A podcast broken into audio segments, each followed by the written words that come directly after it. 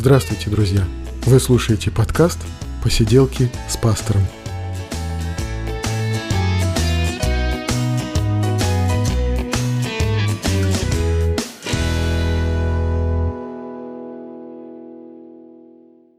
Привет, друзья! Это 65-й выпуск «Посиделок», и мы говорим о христианстве, о его истории, мы говорим о Священном Писании, мы говорим о том, что интересно, о том, что с нами происходит. И вот сегодня у нас в гостях Виталий Кривцун, рэпер, дизайнер, церковный служитель и радиоведущий.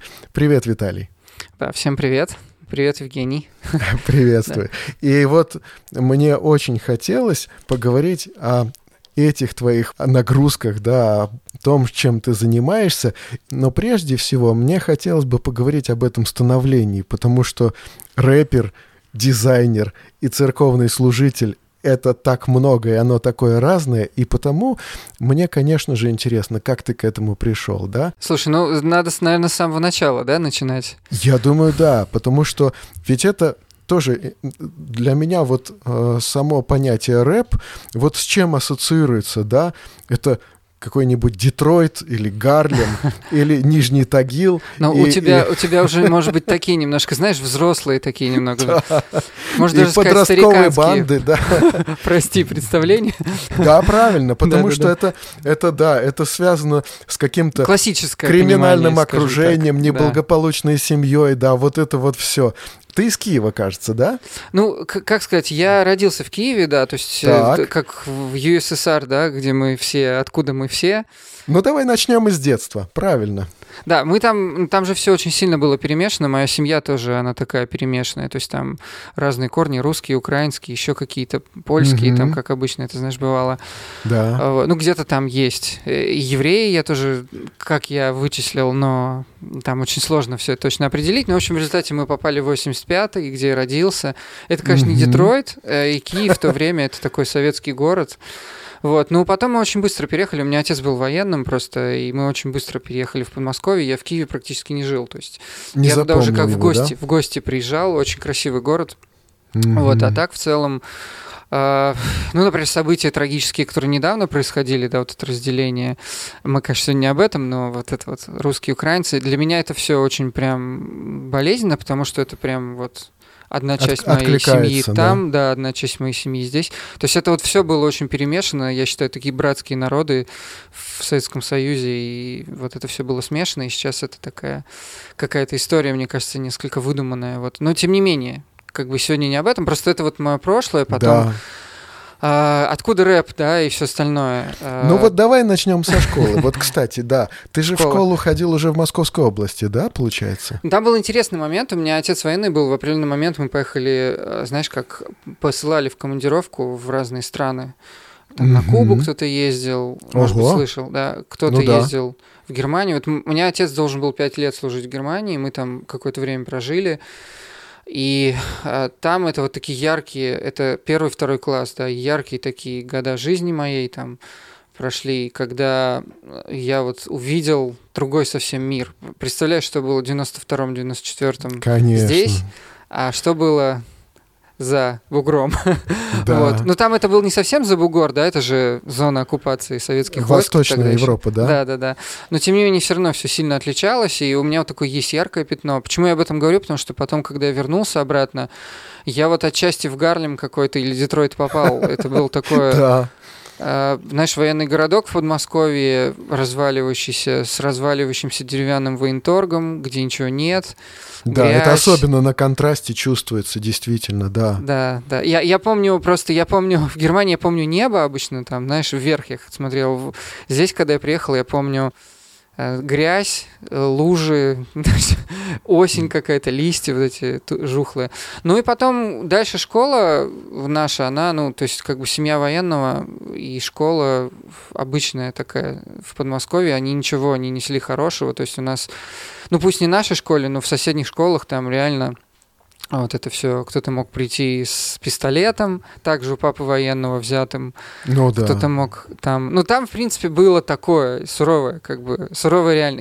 Везде было по-разному, но вот у нас была такая реальность, она такая была. Группировки были? Драки, группировки? Да, драк было вообще очень много, вот этого всего. Я не скажу, что это на меня прям так сильно повлияло и стало как бы основным толчком.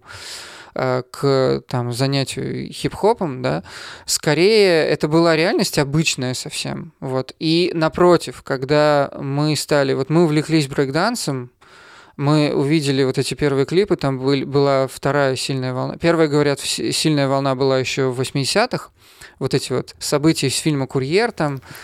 Э, да. Вот, вот это вот все. И э, вторая была сильная волна как раз в 90-х. Мы увлеклись брейкдансом, это было но знаешь как, это было просто какое-то освобождение, потому что денег на занятия физкультурой даже в секциях у нас ни у кого не было, а тут ты ну, чем-то занимаешься, причем в таком созидательном ключе, я бы сказал. Вот, и для mm-hmm. меня вообще вот как бы хип-хоп тогда, а он стал модным из-за того, что пошла волна брейкданса, мы тоже этим увлеклись, появились там на радиостанциях передачи, я помню, станция 2000 была, и ты кассету включаешь, записываешь там что-то. Это было из другого мира, знаешь, трансляция из другого мира, потому что она говорила о чем-то таком. Но там была модная музыка, то есть это, это был хип-хоп, это был не только вот рэп, да. Я даже скажу так, я именно рэп не любил, потому что ну, как бы некоторые мне нравился, он был более мелодичным, а такой тупой с простыми рифмовками, прямой, мне не очень нравился. Мне нравилось что-то такое, вот если, может, понимаешь, диджейнг, там скретчинг, такие какие-то, знаешь, штуки, где творчество какое-то проявляется. Ага. И вот, ну, вот это более музыкальное что-то, да? То есть как да, бы да, да. более уклон такой вот в музыкальную, в мелодичность, да, там, наверное. Там были, да, там были симбиозы с электронной музыкой, как бы очень такие композиции, они в сердце, знаешь, молодых ребят, они врезались, ты ходил, это напевал, это какая-то была романтика такая, и она была ну, скажем, не вот, вот не стереотипно, так как мы сейчас на это смотрим, да, такой бандитский рэп, да, гангстер-рэп. Вот это мне, кстати, не нравилось, наверное, в хип-хоп культуре, а скорее это был такой, знаешь, э, стремление к творчеству и к свободе, которое на фоне вот этой общей разрухи, ты мог это осуществить как-то. То есть это казалось реальным. Ты мог взять, просто тебе нужен был кусок арголита и твое тело, и какие-нибудь рваные кроссовки, и ты вот мог что-то творить, да, или там вот эта музыка, да, которую ты там где-то ночью там записываешь на кассетах, потом в, в дисковом плеере, который не у каждого был, ты там слушаешь. Ну, в общем, это была какая-то романтика, и наоборот, скорее, выход к созиданию. То есть, когда я помню, у меня был такой эпизод, отец меня со мной сел и решил серьезно говорить а, по поводу вот увлечений. И я говорю, ты знаешь, я в этом ищу не, ну, скажем, с одной стороны, не богемности какой-то, да. Ну, то есть mm-hmm. он говорит, ты что, хочешь стать там музыкантом? ты понимаешь, какая у них жизнь? Начал мне рассказывать. Вот, я говорю, ну нет, вопрос не в этом. Я говорю, это просто, это я сейчас так перефразирую, тогда я не помню, какие слова подобрал, наверное, проще, но это скорее такой порыв к чему-то, то есть какой-то искренность, да, какая-то в этом есть. И тогда, честно говоря, были какие-то очень пророческие, необычные даже... Э, почему говорю пророческие? Потому что реально люди... Вот на этой какой-нибудь станции 2000 там выходил даже рэп, да, и люди какие-то такие тексты иногда писали. Я вот сейчас даже помню несколько, да, цитат. И я, я понимаю, что это какой-то... Они не были верующими людьми, да, но тем не менее они о каких-то вещах таких говорили на фоне 90-х. Там, прочь из подвалов, прокуренных баров, идите на свет, те, кто остались. Это вот цитата. Угу. И ты вот это как-то слушаешь, я до сих пор, да, эти строки помню, оно тебя цепляет. Я не знаю, может быть, даже Бог со мной через это уже работал. И я ну, вот отцу да. пытался объяснить, что это наоборот, для меня нечто такое... Я не смотрю на темную сторону как бы этого всего, я наоборот пытаюсь на светлую смотреть. Вот. Ага. Ну вот так. Если, ну, если такую картину, да, как бы написать Это интересно. Угу. И, и знаешь, мне здесь особенно важно, что вот получается, что твой выбор, он был очень естественный. То есть то, что ты сейчас исполняешь рэп, это не потому, что это там модно и надо как-то научиться говорить с молодежью там на ее языке, а потому что это для тебя, это твой язык. И вот это для меня очень дорого. Ну да, это в том-то и дело, что это, это откуда-то оттуда, из юности, то есть и тогда я, конечно, не думал, что я именно рэпом буду заниматься. Я писал, конечно, что-то такое в разных стилях, там стихи какие-то писал. Ну, знаешь, как бывает, пишет ну, все, каждый в все 19 юности, лет. Да, да. Это обязательно. Да, и э, музыкой пытался заниматься, то есть писать какую-то электронную. Там появлялись какие-то секвенсоры. Первые, вот я пытался какую-то музыку писать. Ну, и, Здорово. конечно, танцем занимался, да, много. Вот. Потом даже интересный фрагмент, если пойти дальше. э, Я когда уже учился в институте, у нас в институте была сборная команда по брейкдансу. Вот, и мы там... Ты участвовал? иногда- Да, да, мы там иногда... Как бы там иногда были батлы, как ты говоря, да, ну, Ага. соревнования с Мгм. другими институтами, ну, потому что все еще модно было, это уже я говорю о начале 2000-х, еще Да. все еще была волна, и как-то мы просто приезжали на какие-то выставки, и вот как бы институт гордился, да, у нас есть там танцевальный коллектив, ну как бывает, вот у нас есть, ну в смысле классические танцы, да, там девушки танцевали, Да-да-да. там и есть вот еще по брейкдансу команду, вот мы, ну команда, вот мы ну, как бы, как в советское время, спортсмены, комсомол, все- комсомольцы да. все, да, вот так. Ну, я так понимаю, что это акробатика, это очень же все серьезно, и, и физическая нагрузка там сильна, да? Я так понимаю, Да, что все приходилось да. тренироваться, да, заниматься. Тренироваться надо очень много. Более того, в 90-х нам, мне кажется, не хватало просто питания здорового. Сейчас, конечно, гораздо проще. Мы реально были все худыми и э, ну, такими. Нам, нам, короче, не хватало физики. Мгм. Вот. А заниматься надо, ну, дня два-три в неделю, если ты хочешь каких-то результатов, иногда даже больше. Ну, когда это захватывает, это все легко, естественно, идет. Ты едешь в электричке из института, втыкаешь там плеер в уши и придумываешь какие-то комбинации там танцевальные. В общем, это Интересно. ну да. А что за институт был? А, Я учился в Московском институте стали и сплавов. М, Вот так. мгм. Ну, То на есть м- инженерной материаловедение, да? Да, э, ну у меня специальность была стандартизация, сертификация материалов. То есть Мгм. там было много исследования физики, физхимии материалов, да, и так далее. Ну, я Вот. думаю, в начале 2000-х казалось, что это тупиковый путь, технический вуз. Все же обрушилось. Да, многие поступали, потому что просто... Ну вот у нас, наверное, такая ситуация была, потому что, потому что просто надо куда-то поступить, иначе там пойдешь в армию вообще Да. как бы просто вот люди шли для того, чтобы выбрать как-то решить свою судьбу, так скажем, как-то более позитивно. И они не думали о специальности в тот момент. У нас большинство, да, ну, до к сожалению, такая проблема до сих пор есть. Наверное, в меньшей степени, но у нас большинство, наверное, выпускников моей группы, они не по специальности потом работали. Да, Вот. да. Да. Наши тоже, вот э, с кем я учился, мало кто действительно потом в промышленность... при- Да, наверное, может быть, и никто больше, кроме меня, не пришел в промышленность. Но, Вот. тем не менее, инженерное образование, оно, конечно, мозги ставит на место. Грызешь гранит науки, учишься мыслить вот инженерно, ну, созидательно как-то, в любом случае. Это очень полезно. здорово, да, это, это классно, особенно для, допустим, человека, у которого дальше потом идет такая гуманитарная, да, работа, но инженерная база, она просто очень все четко выстраивает, ну, мозг подчиняет какому-то, какому-то действительно распорядку и режиму мышления. Ну, А мне вот- это оказалось полезно, прошу прощения, да, мне просто Мгм. оказалось полезно, потому что э, я вот задумываюсь, да, вот у меня сейчас, ну, основная профессия это графический дизайн. И там, конечно, много творчества, но там же есть и вещи, ну там я анимацией, например, занимаюсь, и там есть много такого, что нужно там уметь строить, уметь немножко программировать там, вот, ну, для того, чтобы какие-то процессы там писать. И вот это все, оно, конечно, гораздо проще дается после того, как ты что-то инженерное закончил. Да.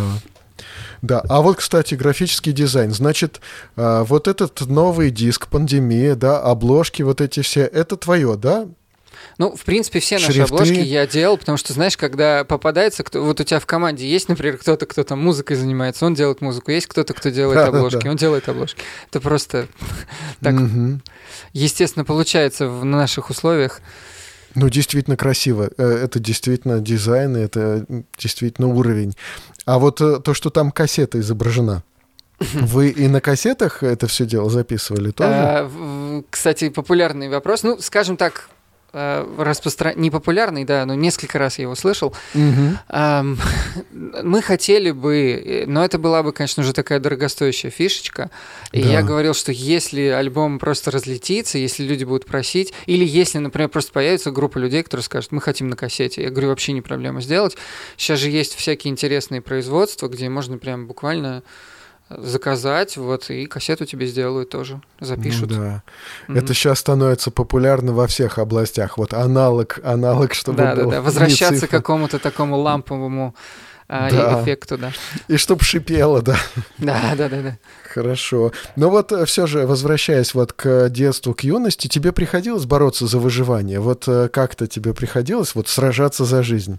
Слушай, ну мне кажется, мы перманентно в таком состоянии находились. Мы просто, наверное, не сильно драматизировали это все. Ну, во-первых, когда ты молодой, тебе проще. Ну, если допустим, вспомнить самые, самые такие тяжелые времена, конечно, одно из самых тяжелых времен было это вот как раз пора института, потому что приходилось из Подмосковья, где все еще жил в Хрущевке маленькой, приходилось ездить в Москву каждый день. Угу. И это два часа на дорогу в одну сторону, два часа в другую. Ну, многие так до сих пор живут. То есть, да.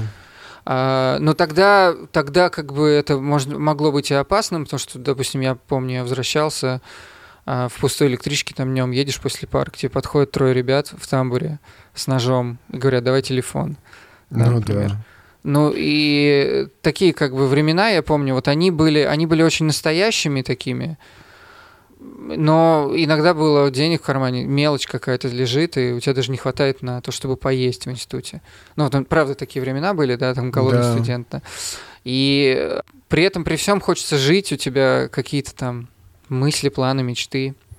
Вот в то время как раз я в церковь пришел, с Богом познакомился ближе и стал молодым христианином. И, и физически вот, ну то есть даже не физически, а объективно было еще тяжелее, но я вообще не замечал этого. У меня иногда была одна пара обуви, а, и она уже рвалась, и я не знал, где я деньги возьму на следующую. Вот. Но, тем не менее, как-то э, это такие счастливые времена, потому что, ну, когда приходишь к Господу, вообще все сильно меняется, сразу же смыслом наполнилась жизнь, да. Ну, вот ты спрашивал про приходилось ли бороться. Угу. А, скорее, ты привык к тому, что так надо жить. И ну, да. ты не задумываешься об этом. Вот это сейчас я понимаю, что, конечно, времена были нелегкие, но в то время ты по-другому не знал, как, и так и существовал. Хорошо, а вот ты уже сказал про приход в церковь. А, а что повлияло, как ты думаешь, вот было что-то ну, наиболее значимое для тебя, что вот для тебя определило, что надо ну, не, не то чтобы прийти в церковь, а надо хотя бы искать в каком-то направлении, да? Вот что-то было такое, скажем, поиск смысла жизни, или там хм. любовь какая-нибудь там неразделенная, ага. или еще что-то, или страх. Разные вещи людей приводят э, к Богу. Слушай, ну если сказать просто, то было все, что ты перечислил.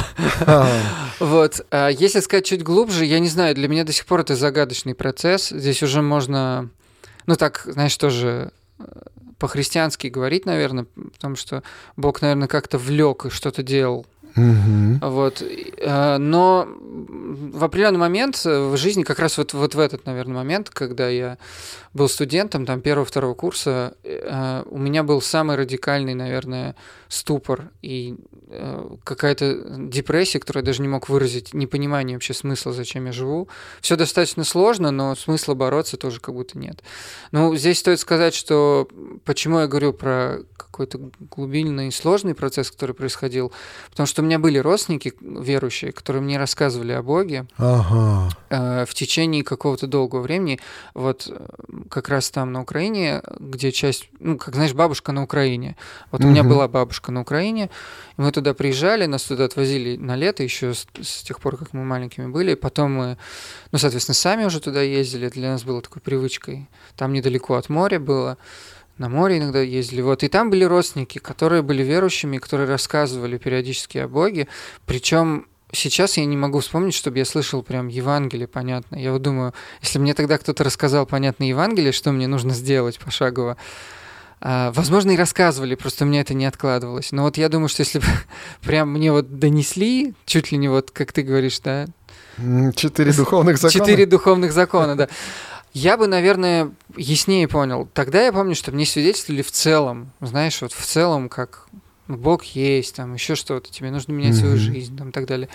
И вот это происходило на протяжении какого-то времени, и оно как-то сеялось. То есть у меня были забавные эпизоды, что, например, я э, как-то Бог меня стал немного ограждать от э, тусовок, которых было очень много тогда, mm-hmm. и там выпивки, и я как-то иногда мог сидеть, все вокруг там ну вот напиваются, да, и ведут себя соответствующим образом, а я просто могу сидеть, как бы, о, ага. ты что не пьешь там, а я такой, ну, не знаю, не хочу. Вот, и Бог что-то уже делал. То есть был какой-то длинный, долгий процесс. Вот, я там мог Библию начать. Я уже начал читать Библию вот тогда сам. Да. И какой-то этот процесс шел, шел, шел, и в определенный момент вообще все настолько сгустилось. Ну, там, там была и любовь, э, там неразделенная. Угу. Как бы у меня в жизни бывало по-разному, что и я говорил нет, в тот момент мне сказали нет. И это окончательно меня добило, я в какой-то такой депрессии был, я вообще не понимал, что все происходит. И вот э, на фоне этого всего э, появилось, да, опять-таки, это было через людей, опять-таки через вот моих родственников, но как-то церковь, она появилась на горизонте, и я встретился вначале с церковью, с людьми как бы из церкви, стал побольше общаться, пришел тогда, я помню, и на домашнюю группу, и меня что-то коснулось. И мне подобрали уже церковь по интернету, ага. подобрали церковь в Москве, и я приехал, пришел, и, ну, и потом уже понеслось. Но и вначале я как-то не сказал бы, чтобы я именно пред Богом, да, рассказался. Скорее, я увидел церковь, и я увидел, что вот это интересный момент, что то, что я ищу в каких-то компаниях бесконечных, вот это вот ощущение какой-то близости, а потом все напились угу. и там, угу. ну вот бесчестия всякие, да, творят, ты как бы не можешь ни с кем соединиться вот в сердце. А, и вот ты это ищешь, и ты голодный, да, и ты не понимаешь. Ну и более того, смысла вообще в жизни как-то нет. Зачем я учусь? Профессия мне это не нравится. Близких людей нет. Там последняя бросила близкое. Вот, все как... И близкой не была, на самом деле, да. И как бы вот эта вот отверженность вся и бессмысленность, я думаю, в, в таком состоянии многие себя после 90-х, ну вот ребята моего поколения находили. Но в результате вот такой ответ пришел, я вдруг увидел, что в церкви люди какие-то другие. И mm как-то они искрятся, они как-то по-настоящему тобой интересуются. Даже если ты как-то начинаешь отвергать, закрываешься, а ты видишь, что у них неподдельное отношение к тебе, и ты начинаешь вдруг открываться, и вдруг я понимаю, что от них как-то пахнет по-другому. Ну вот какие-то они другие. И я увидел сперва, я сперва увидел вот тело Христа, да, я сперва увидел церковь. А, где много молодых ребят, они все так же весело проводят время, но только это какое-то оно совершенно из другой категории, это время. И меня затянуло, да, меня затянуло, и, ну и потом дальше уже. А вот интересно, но я понимаю, что если ты пришел в церковь Расу, то у тебя не возникало, скорее всего, вопросов, ну, что, что там вот, какая там музыкальная культура. Но все-таки угу. а, был ли вот какой-то вот конфликт между той музыкой, которая родная для тебя, или там знакомая, близкая, и той музыкой, которая в церкви? Слушай, у тебя сегодня все вопросы прям вот в десятку. Я не знаю, как ты так попадаешь. Да. А, но на самом деле был серьезный конфликт. Знаешь, в чем он выражался? Мне казалось, что все, чем я занимаюсь, вся эта культура, ну, на тот момент основной, как бы, основное содержание моего плейлиста это была брейкерская музыка вот для брейкданса. Mm-hmm. Я не знаю, представляешь ты, ты себе, что это такое, но она разная, кстати, тоже бывает. И тогда была вот, но в целом, вот ты пропитан этим, да, ты ездишь на какие-то батлы, там иногда, ну, это же дословно битва, там угу. команда на команду, и там все как-то неприлично, и ты показываешь себя очень сильно. Я когда пришел уже в церковь и стал другим пропитываться, так скажем, э, слушать Слово Божье и как-то понимать вообще уже основательно все. И потом, конечно, покаялся, крестился, вот. А, я на самом деле понял, что это два разных мира. И угу. я тогда вообще не понимал, как их можно совместить. У меня даже был вопрос такой, как бы оставлю ли я брейкданс для Христа? Да. И я как бы себе отвечал, ну да, хотя это с таким скрипом вообще внутри происходило. И потом у меня был, кстати, с пастором разговор такой. Я тогда очень боялся. Я боялся всех этих ну, не сказать важных, значимых скорее людей, да, которых, со, которые со сцены проповедуют. Я очень боялся, но я помню, я зашел поговорить, и я говорю, вот, я занимаюсь там брейкдансом, и я не понимаю, как это может быть совмещено. А, угу. Потому что уже там многое время вообще вот об этом во всем, именно о культуре, да, я думал, и я понимал, что церковь это одно, все старое это другое. Вот. Ну, на что мне пастор сказал, что да, в принципе, Бога можно по-разному прославлять. Я как бы принял его, я такой думаю, ничего себе. Но это было удивительно, я принял его ответ, ага. э, хоть и удивился, но э, потом все равно внутри меня как бы совмещение этих миров сразу же не произошло. Угу. Вот. Ну, да, потом была еще история, конечно, она развивалась, продолжалась, но на тот момент я не понимал, как это вообще... Э, вот истоки хип-хопа, его как бы духовные корни э, для меня, по крайней мере, вот того русского хип-хопа, из которого я, да, а, и э, церковь христианская. Это такие два разных мира. Ну да, ну и ну, получается, что...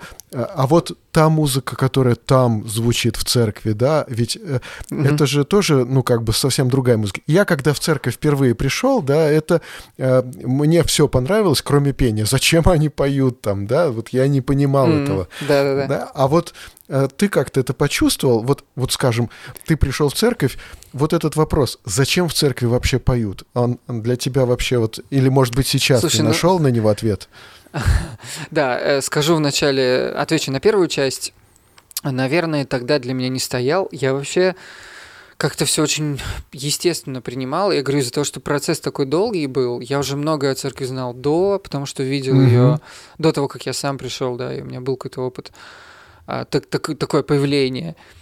Я просто, ну, как бы понимал, что так надо. Наверное, я не понимал сути поклонения и прославления mm-hmm. Бога, да, но э, я просто думал, ну, так надо. И меня это не удивляло. Меня вообще ничего из церковной практики как бы не удивляло, но это лично мой опыт.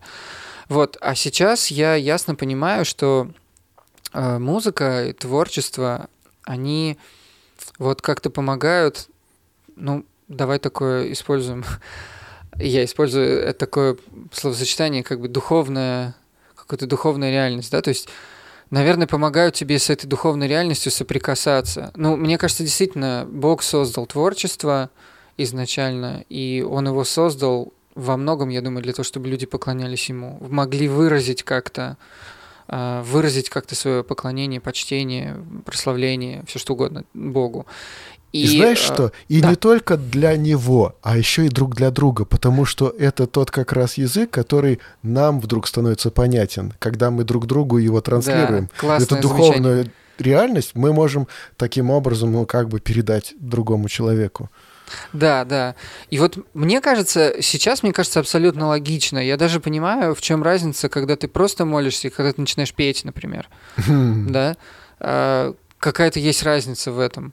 И ну, в Писании сейчас уже, я знаю, да, есть множество, а, множество призывов, например, прославлять Господа, да, в псалмах есть, э, ну, есть э, даже, а, ну, в русском переводе звучит как «Бог живет в словословии своего народа», да, Mm-hmm. такой отрывок. Вот, ну, есть, в общем, много упоминаний об этом, и целесообразность, она как понятна. Вот, и ты действительно как-то выходишь ну, на другой уровень общения с Богом как-то через пение. То есть мне петь нравится, э, мне нравится разный формат, причем даже более классического пения такого. Иногда непонятно, тоже есть, да, такая, такая сторона, не, непонятно, как соединиться, например, с каким-то хоралом красивым, вот. Сейчас без упоминаний всяких деноминаций, но, в общем, ну, бывают, да. знаешь, вот хоралы, например, да, и ты угу. можешь их послушать просто как прекрасную музыку. Я думаю, некоторые люди понимают вот это как церковную музыку, и для них это все. Ну вот. Ну да. Но мне, мне кажется, что ты должен иметь возможность соединиться еще сам подпеть. Поскольку, да? да, поскольку, в общем, в музыке фактически, ну, существует форма, да, и музыка как бы по большей части из формы и, и состоит, да, то и возникает вопрос, что, может быть, имеет значение, какова же эта форма, да, то есть вот, может быть, для поклонения Богу нужны определенные формы музыки, да, или, или все годятся. Вот тут э, этот вопрос тоже важен. Да, да. Я коротко скажу, мне кажется, важна форма. Я вот сейчас уже созрел к тому, что, что важна. А, я понимаю, что мы наверняка поговорим про рэп. Можно ли с помощью рэп-музыки? Да, хотелось бы. как бы поклоняться или вообще как это вот определить? Куда же рэп-музыка, наверное, здесь подойдет в смысле общения с Богом? Да, но э, если мы еще до этого вопроса сейчас прям не дошли, то в целом, э, в принципе, формат, мне кажется, важен. Вот мое мнение. Но это мое мнение, некоторые по-другому считают. Некоторые считают, да нет, все стили музыки, буквально, да, все стили, они подходят. Вот Ну я да. чуть-чуть не согласен все-таки. Я более консервативен здесь, наверное, сейчас уже, повзрослев. Ну да. А ну, а, кстати, да, вот христианский рэп — это вообще такая загадка, да, потому что, ну, как бы на Загадка, какую да. аудиторию вы ориентируетесь, да, как бы, может быть, э, христианский рэп мало популярен среди христиан, потому что это рэп, и мало при- популярен среди неверующих, потому что он христианский рэп, да, и тогда возникает вопрос, на какую же аудиторию вы работаете? Это как бы, да, еще требует ответа. Вот э, э, вы Мгм. почувствовали свою аудиторию, когда вы вот начали петь? Lightline, да, это ваша группа называется да, так. да, Lightline. Можно, кстати, раз уж мы упоминаем, можно везде нас найти. У нас сайт есть lightline.name, и там есть э, ссылки на все ресурсы. Ну, везде мы есть, в общем, можно послушать. Вконтакте, А. я знаю, есть. Да, да, да. А, Слушай, ну, здесь несколько было вопросов. Мгм. Первый это, ну вот я сам же его задал, да, э, всякая ли музыка подходит. Честно, я пришел к тому, что, например, в церкви использовать рэп для вот как раз этого процесса поклонения невозможно практически. Я знаю примеры, когда вставляют для каких-то провозглашений, но это, кстати, Мгм. похоже больше на такой речитатив с провозглашением, да, это делают иногда рэперы как в каких-то, на каких-то модных сценах, так скажем, христианских. Ну, а это всё речитатив звучит- это вообще древняя форма. Да, да, да, да, да. Да. Вот, э, ну, это звучит гармонично, это нормально, но в классическом понимании рэп это все-таки рассказ какой-то, какой-то истории, да, Мгм. или ну просто, ну или такой речитатив, да, который ритмичен настолько и просто красив именно поэтому, что это все-таки презентация. И когда у тебя есть презентация, ее сложно, ну то есть ты когда выходишь, все внимание как бы на тебя сразу. Поэтому делать рэп как прославление, я вот понимаю, что в данном формате, какой сейчас рэп, раз, он абсолютно разный, но все равно такого формата, чтобы именно прославлять Бога, его практически нет. То есть э, внедрять какие-то вставки иногда можно, но опять-таки по той же причине, что я говорю, что человек, на мой взгляд, в зале должен следовать за музыкой прославления в церкви, ну потому что надо же соединяться, то есть ты же не, не на концерт все-таки пришел, ты же тоже мо- М-да. должен иметь возможность петь Богу, да, поклоняться ему. Вот, поэтому э, ну, выучить столько текста посетитель не может. Ну и понятно, по понятным причинам Мгм. это все равно превращается в некую презентацию. Поэтому как бы для церкви не подходит. Вот. А второй, второй вопрос был у нас э, о том... ну, Аудитория. Вы чувствуете свою аудитория. аудиторию, да. да. Вопрос тоже хороший. Э, у нас все сложно с этим, потому что ну, вообще жанр не такой, не такой старый, скажем так, достаточно молодой все еще. Было уже несколько Мгм. под поколений христианских рэперов, но это просто ребята, которые в молодости начинали на кураже, а потом чаще всего уже к возрасту такому 30-40 уже теряется кураж, а индустрии, скажем так, такой в России нет, именно христианского рэпа. И я Мгм. думаю, все группы задают себе тот же вопрос, что и мы. И опять-таки ты попадаешь прямо в точку. А, Аудитория сложная, э, сложное понятие, потому что, с одной стороны, э, действительно, в церкви много людей, скорее молодежи, э, которая слушает. Но, конечно, эта музыка не для всех. И, как Да. я сказал, это в богослужении использовать нельзя. Иногда на каких-то концертах, праздничных, открытых мероприятиях. Это классно, потому что ну, можно позвать своих друзей, друзей неверующих, и опять-таки вот, да, Да. показать, что ну, у нас церковь достаточно от- простая, открытая, вот у нас даже рэп есть христианский. Да. Но то, что я слышал у вас, это вообще мне напомнило ветхозаветных пророков, да, то есть это вот такой вот а, обличительный такой, значит, э, даже можно сказать в каком-то смысле агрессивный такой вот напористый такой, ну проповедь. Это э, как бы вот эти эти э, ваши Проповедь, песни да. это проповеди, да, проповедь зачитанные вот в таком вот мелодичном речитативе, и они достаточно такие, во-первых, они действительно христоцентричные, христианские, во-вторых, они касаются жизни людей и их проблем.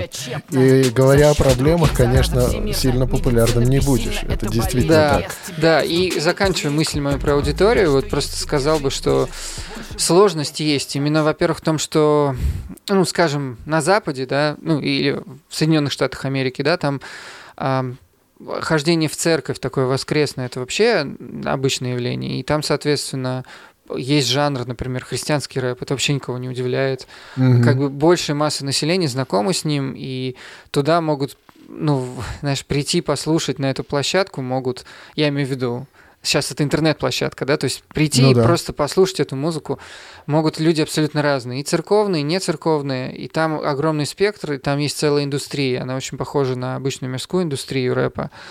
Вот, mm-hmm. у нас всего этого, конечно, нет, и непонятно будет или нет, и непонятно, хорошо это или плохо, может быть, даже не так плохо это. Вот, ну, соответственно, когда ты появляешься, ты должен для себя понять, ты делаешь музыку для верующих или для неверующих, и если говорить о нас, мы поняли, что вот мы не идем в ту среду, а, ну вот в клубы, да, куда-то еще, потому что мы, в принципе, достаточно беленькие, такие пушистые. Там сейчас все еще гораздо жестче.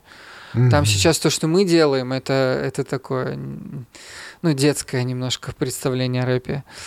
И мы как-то этого не стесняемся, не, не боимся. Мы переболели уже несколько раз, переориентировались несколько раз. И мы сейчас понимаем, что у нас достаточно такая узкая, наверное, аудитория. И плюс время еще немножко изменилось. Uh, да, есть выпадение это как бы из церкви, есть выпадение из мирско, мирской ну, вот, mm-hmm. платформы, но uh, время немножко изменилось, и сейчас интересная возможность появляется. Сейчас можно uh, как бы просто выкладывать что-то в интернет, просто куда-то кидать, и через некоторое время ты удивительно, но находишь какие-то отклики. То есть создавая просто, как бы стреляя в одну и ту же сторону, постоянно создавая что-то, а, давая послушать своим друзьям, которые дают своим друзьям, да, сарафанное радио, еще как-то создавая какую-то платформу, периодически где-то появляясь, можно просто что-то сделать, и люди будут это находить. И иногда людям просто хочется послушать рэп о Боге. Они начинают искать и находят да, то есть и аудитория в этом смысле, она немножко непредсказуемая, а, и я считаю, что если мы можем делать что-то, то мы это делаем. Вот, если мы можем как-то говорить людям, да, что-то доносить им, то мы делаем. И как ты, ну, последний, наверное, да, в этой мысли, что, как ты справедливо заметил, тема проповеди и обличения, она не популярна. И, да. к сожалению, сейчас я вот думал о том, как я ну, часто думал об этом, как сделать так, чтобы больше людей тебя слушало. Есть разные, разные варианты, здесь меня могут поправить специалисты, но я, я понял одну закономерность, что популярны те, кто говорит о том, чем сейчас живет, живут люди, живет вот молодежь. Да. А живет она, к сожалению, ну вот у нее выплеск энергии идет в грязную такую сторону. И если ты вот этого не, не говоришь, не даешь, более того, артист должен быть еще более ну, скажем так, прошаренным в этом, да, то есть он должен еще и лидером быть в этом мнении, да, он должен еще и как бы, еще и дальше во все тяжкие пойти. Ну, это и как сейчас... в Библии написано, слова мудрых, mm-hmm. как иглы и как вбитые гвозди. И вот, по, по сути, ваш рэп, да, он должен быть таким. Ну, у нас, да, но мы не даем, я, я просто хотел сказать, что мы не даем молодежи того, что вот неверующие, да, того, что, к чему они привыкли в рэпе, и они нас откидывают сразу же, поэтому довольно сложно. Вот. Но если человек что-то ищет, он может нас найти. Поэтому аудитория такая. Mm-hmm. Вот. А mm-hmm. как ты ощутил в себе вот желание рассказать о том, во что ты веришь? Вот, ну и через рэп или через, может быть, христианское радио или еще каким-то образом? Слушай, ну, рэп появился случайно тоже в моей жизни. Мы просто как-то начали в определенный момент, помолились и начали. Ну, это, это старая достаточно история, уже там больше 12 лет назад. Вот. Угу. И, э, как ты знаешь, потом оно было естественно очень. Я, наверное, просто говорил то, что в сердце есть, и все. И мы тогда не особо задумывались об аудитории, о том, что мы говорим, кому. Мы просто вот выражали это, что есть. Оно было mm уже как бы неразрывно связано с церковью ну и, конечно, с Богом, с переживаниями, там, серьезными какими-то вопросами. Возможно, не все было. Что-то было наивным, да, возможно, не все было. Э, я думаю, далеко не все так, как я сейчас об этом думаю. Вот, мне иногда так, ну, знаешь, бывает стыдновато за какие-то первые ранние записи, но тем не менее они есть. Ну, и там хорошие вещи тоже были. Мгм. Вот, так что оно пришло естественно. А радио тоже, тоже пришло естественно. То есть, честно говоря, это не было целенаправленным решением. А, у меня просто друг он на радио работал христианском. Вот у него была мечта, да. Мгм. И он в какой-то момент э, позвал меня, сказал, приходи, давай передачу делать. Вот я говорю, ну давай попробуем. Вот, и мы как-то попробовали. Потом, а потом это как игла уже, ну ты знаешь. Мгм. Ну, просто потому что, не, не- не знаешь, не потому что ты самовыражаешься, а потому что если пару раз ты сделал что-то, что ты видишь, ну, давай сейчас скажем громко, Бог тебя использует для этого, ты чувствуешь этот вкус, что, может быть, и призвание есть какое-то в твоей жизни говорить, вот, Мгм. потом ты уже как-то понимаешь, что это, это правильно, и надо продолжать, уже даже оставлять не хочется, потому что, ну, если Бог дал такой талант. Да, да. Мгм. Это Вот так. здорово, потому что похоже, что талант и призвание, оно как раз а- оно выражается в какой-то обостренном чувстве ответственности за это дело, которое вот не знакомо другим людям. Да, вот другим людям, может быть, они не замечают, что вот есть что-то, за что хочется переживать, а у тебя как-то переживается само. И, Да. и хочется это делать. И это значит, что у тебя вот к этому талант и призвание. Хотя, может быть, не все еще получается. Вот. Да, ты хорошо очень подметил по поводу обостренного чувства. Хорошо, а вот, э, значит, вот эта группа Lightline, как она устроена сейчас? Ну, у нас были разные времена, нас было много, сейчас нас осталось двое. Эм, Это такой естественный тоже процесс, как ты взрослеешь. Вот, и нас осталось двое уже достаточно тоже давно. А, Это я и вот мой друг Андрей. Мы, эм, мы в принципе, вдвоем все делаем. Пишем тексты, исполняем их. Занимаемся самопродакшеном, также само...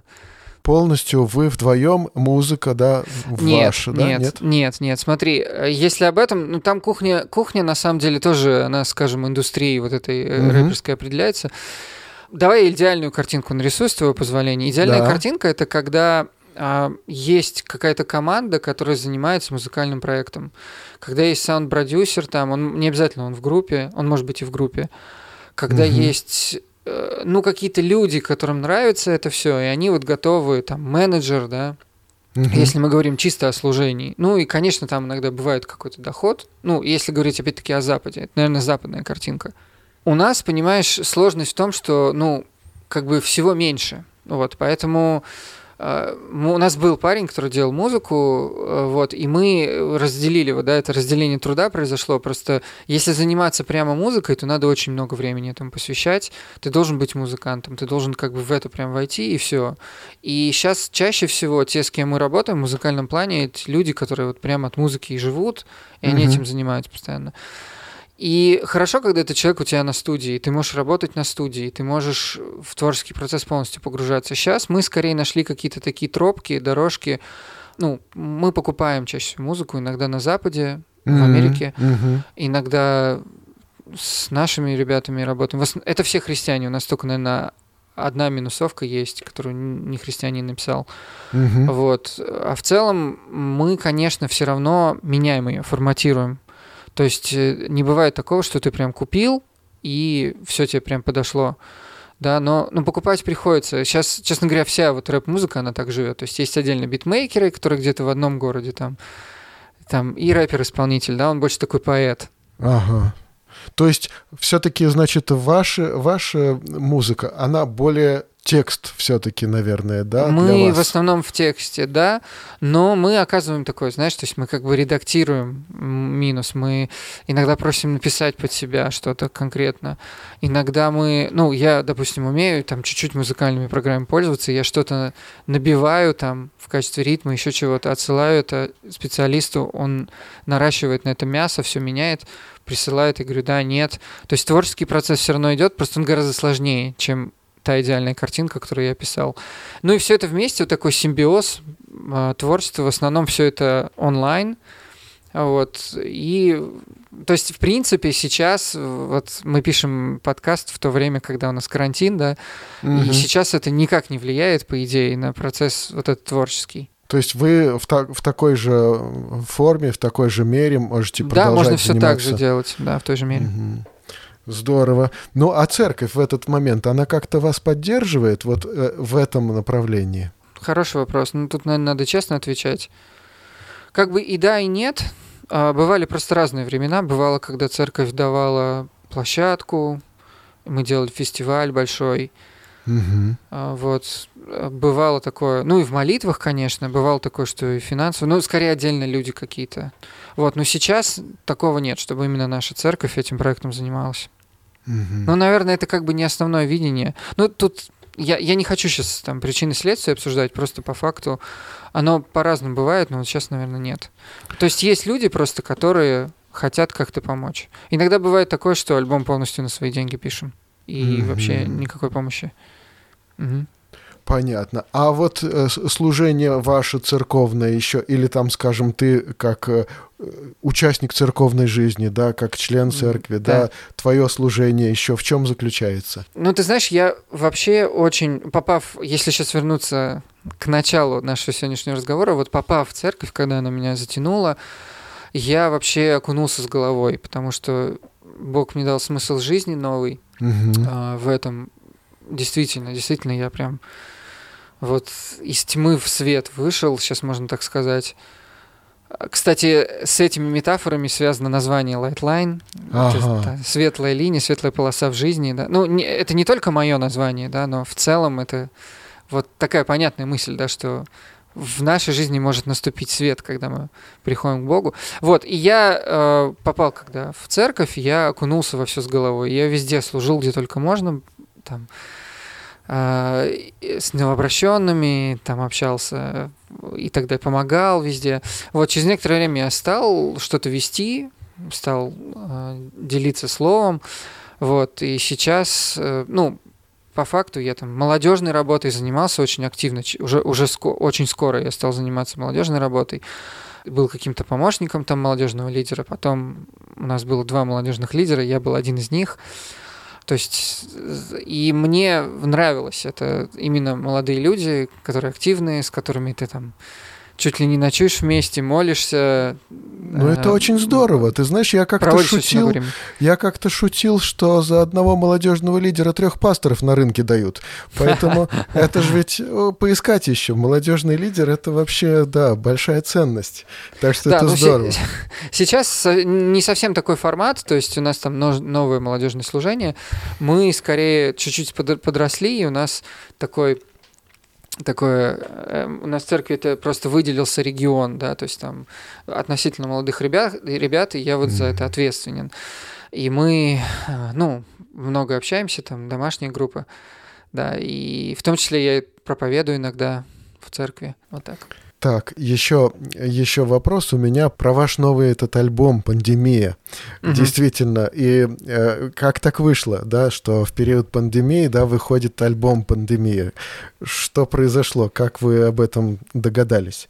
Слушай, ну, э, я, кстати, сегодня вот ехал и услышал, что у какой-то команды мирской тоже там песня, которая вот, они сейчас клип снимают, которая тоже очень подошла и оказалась там, депрессия, по-моему, называется, оказалась очень, типа, актуальной к тому времени, которое сейчас люди переживают. Поэтому я не вижу какой-то здесь такой, ну, наверное, э, стараюсь скромно на это смотреть, не вижу здесь какой-то такой супер, там, ну, как сказать, пророческого совпадения. Ну, хотя оно, наверное, есть, но, в общем, не хочется себе ничего приписывать, вот так скажем. Mm-hmm. Но э, то есть мы... Название это родилось, наверное, еще летом прошлом.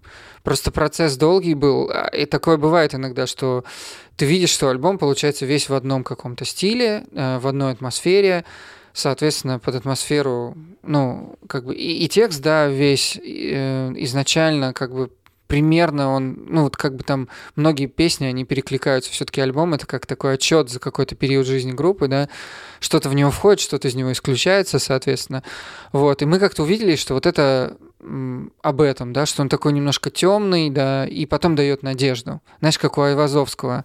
Mm-hmm. Такой девятый вал там, ну где-то надежда в углу. Хорошо, солнце тогда, светит. значит, о чем он?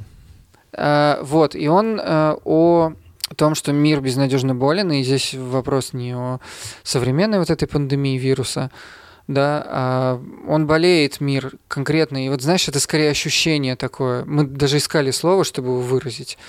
Вот какая-то такая... а, На самом деле простая достаточно тема, и для христианского рэпа тоже такое, да, прямая. Как бы мир болеет, надо, надо исцел... нужно исцеление, нужно из него выйти как-то, спастись как-то. Вот. И а, по сути, да, просто захотелось как-то прямо выразить еще раз то, во что мы верим. Потому что у нас были разные диски, бывали более витиеватые такие, атмосферные. А здесь, ну, тоже атмосферная, но только она такая, мы прям специально такой сделали, мрачный, да, немножко более, ну, на грани, да, мрачности, то есть... Да, да, да. Э, Вот. Для, для того, чтобы в целом... У нас вообще в целом, мы, мы об этом говорили косвенно, да, у нас в целом такой стиль, то есть не совсем такой рэп, как сейчас моден, да, он э, не совсем рэп ради рэпа, у нас он все-таки такой интеллектуальный рэп. Ну, Мгм. как бы как ни крути. Ну, да, мы- песня, мы я чуть-чуть помню, другие. была «Думай», там, вот это вот. Да, да, да. А, ну вот, кстати, думаю, могло бы войти в пандемию. Просто она чуть раньше написана. Ну, э, и по- поэтому, да, такой вот он атмосферу поймав вот этого альбома, мы как бы его так назвали. И потом работали. И потом, соответственно, осень, зима. И как раз, когда он выходит, э, мы его выпустили еще, он же вышел в январе. И в феврале мы его презентовали, там 2 февраля. И тут началось. Да, и как бы оно все, ну, в Китае уже было, но тогда пандемии не называли. Говорили Мгм. просто эпидемия коронавируса в Китае, да, а потом все это пришло в Италию, и дальше во весь мир, в Россию. И да, и слово пандемия появилось. И, честно говоря, не знаю, может быть, Бог- Бог хранит от какой-то там гордости. Мы даже не обращали на это специально внимания. Просто я как-то выкладывал а, в Инстаграме, на- написал на всякий случай, э, что-то об альбоме выкладывал, я на всякий случай написал, наоборот, что все это было до пандемии. Да, да, да. Мы не просто хайп ловим. Вот. Ну, так. Понятно. Хорошо. И это тоже можно послушать и ВКонтакте, и у вас на сайте Lightline, да? А, Lightline.name, да, и в Ютубе есть, и музыка, и там даже клип есть, и еще клип вот должны выложить. А, Есть а, ВКонтакте, везде. В- Инстаграме можно найти тоже Lightline, там все ссылки. А, Во всех площадках, там Яндекс Музыка, Apple тоже, везде Spotify, везде-везде можно найти, везде залито. Просто Lightline, в принципе, можно найти. Ну хорошо, вот мы поговорили э, о твоем детстве, да, о твоей юности. Э, Как сейчас устроена твоя жизнь? Вот я знаю, что у тебя родилась дочка. Это произошло э, в ночь со вчера на сегодня. И вот это- это... я тебя поздравляю уже теперь вот в нашем подкасте. Поздравляю тебя с рождением доченьки. Как устроена теперь твоя жизнь сейчас? Мы, конечно, тоже не подгадывали. Вот я, ну, прямо сейчас, наверное, у меня вот такое эйфория немножко. Чувства смешаны. Мгм. Да, именно по поводу рождения дочери, да, это именно в данный момент.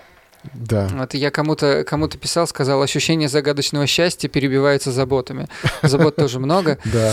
А, Вот, ну, а в целом а, я, а, ну, давай так, наверное, до периода самоизоляции, уже никуда мы от этого в подкасте, хотя подкаст он отчасти вечен, да, но мы вот сейчас от этого не денемся, Да. никуда, обсуждаем все-таки. Он Вот, ну сейчас вот так до- пишется как раз, потому что обычно подкасты пишутся у меня дома, и гость приходит ко Да. мне в, в гости, и мы ужинаем, пьем кофе, авторский кофе. Да, вот сейчас все, значит, порознь. Я надеюсь, надеюсь, нас это тоже, может быть, ждет однажды. Заранее так. Да, да, ну, да. а, да, и до периода этого, просто как была устроена моя жизнь, э, я являюсь членом церкви активным, да, люблю церковь. Вот, у нас э, разные есть планы, но сейчас, в данный момент, мы общаемся много, ну вот с моим другом Андреем, с которым мы ведем передачу на радио, и, соответственно... Это свободное занимаемся радио, да? да, сейчас наш эфир можно на свободном радио послушать. Э, И занимаемся также творчеством в группе. Это такой мой давний друг. Вот вообще большой респект. Андрей профессиональный радиоведущий, в отличие от меня. И э, мы какое-то время этому уделяем. Да, у меня активная семейная жизнь. Э, Я в церкви провожу много времени, общаюсь с, также с молодыми людьми, просто они чуть-чуть повзрослее, наверное. То есть вот вместе со мной вот угу. эта сфера общения, она выросла чуть-чуть. Э, мы с ними проводим много времени, э, молимся, э, пытаемся что-то доброе делать в нашей стране, сортируем мусор. О, интересно. Да, пытаюсь заниматься спортом, работаю дизайнером графическим. Вот. Также сейчас работаю в основном из дома. Я работал в офисе долгое время, около 7 лет, и сейчас я фрилансер. Вот, поэтому... Здорово. Да, в принципе, мое время во время изоляции, моя работа, она теоретически она не отличается от mm-hmm. того, что в другое время. Вот. Хорошо. Ну, спасибо, спасибо, что ты пришел, уделил мне время. Спасибо, что поучаствовал в этом подкасте. Мне было очень интересно. Так что спасибо, друзья, что слушали. И, наверное, будем да. прощаться. Да, можно было бы еще, конечно, глубже затронуть некоторые вопросы, да, там о культуре, о музыке, но мне кажется, что вот достаточно. Вот прям хорошо. Спасибо я думаю, что, большое, что я думаю, что мы еще можем поговорить о культуре, о музыке еще когда-нибудь. Вполне все это реально. Да. Так что спасибо, друзья, что слушали и читайте Библию, друзья. До следующих да, встреч. всем пока. Это old school, старая школа, там был плюс Не стараться казаться чем-то, а быть true. Важно, что за словами есть ли суть. За формой содержания, за рифмой свой путь. Не обмануть зрителя, но главный зритель. Who are you? О чем пою, о чем рифмую, о чем говорю. Избитый вопрос, кто я, когда один Кто я внутри, что там, свет или гниль Поэтому наш месседж как хлеб свеж и горяч.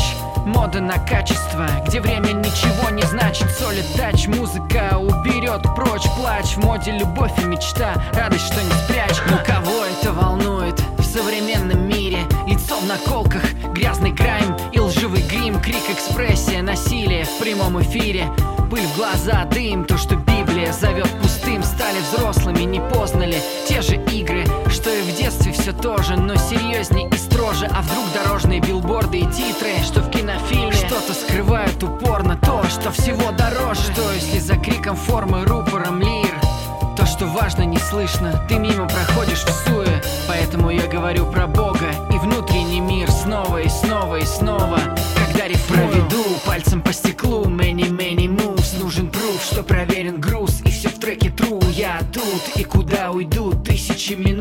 Важно. Наш труд нет, не тщетен, друг.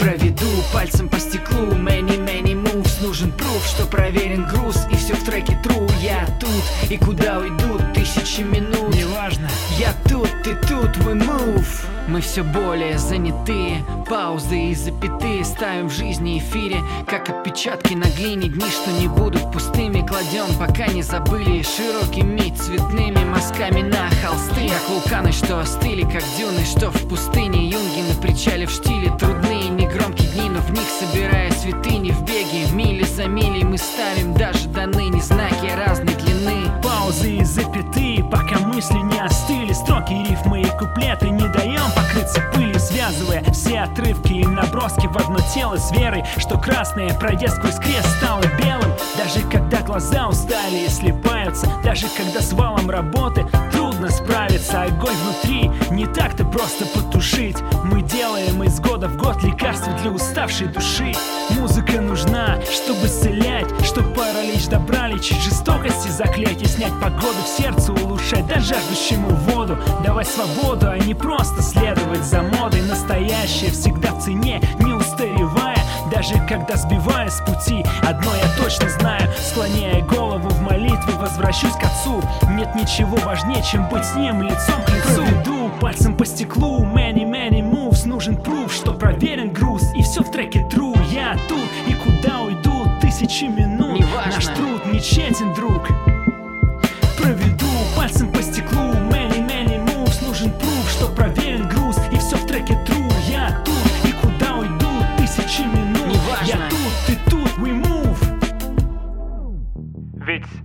самое главное? Внутри себя в своем хрупком сосуде мы носим либо свет и мир, либо жажду славы, едкую ревность, какие-то похоти. Пусть это будет нашей молитвой. Дай мне питаться от дерева жизни А не разбираться в ней лучше всех на земле. Быть правильного духа, не только правильных мыслей Внутри быть другим дай мне. Эй, слушай, мусор должен быть в мусорке, не на столе. Грязь пропылесосить и смыть, не возложить на троне. Пора сменить аккаунт и стереть историю Начать все заново и прокачать самоконтроль. Это true story. Ты будешь тем, что потребляешь. Следи за рационом, смотри, как ты расставляешь Приоритеты, борись, задачи реально. Думай, пока это еще легально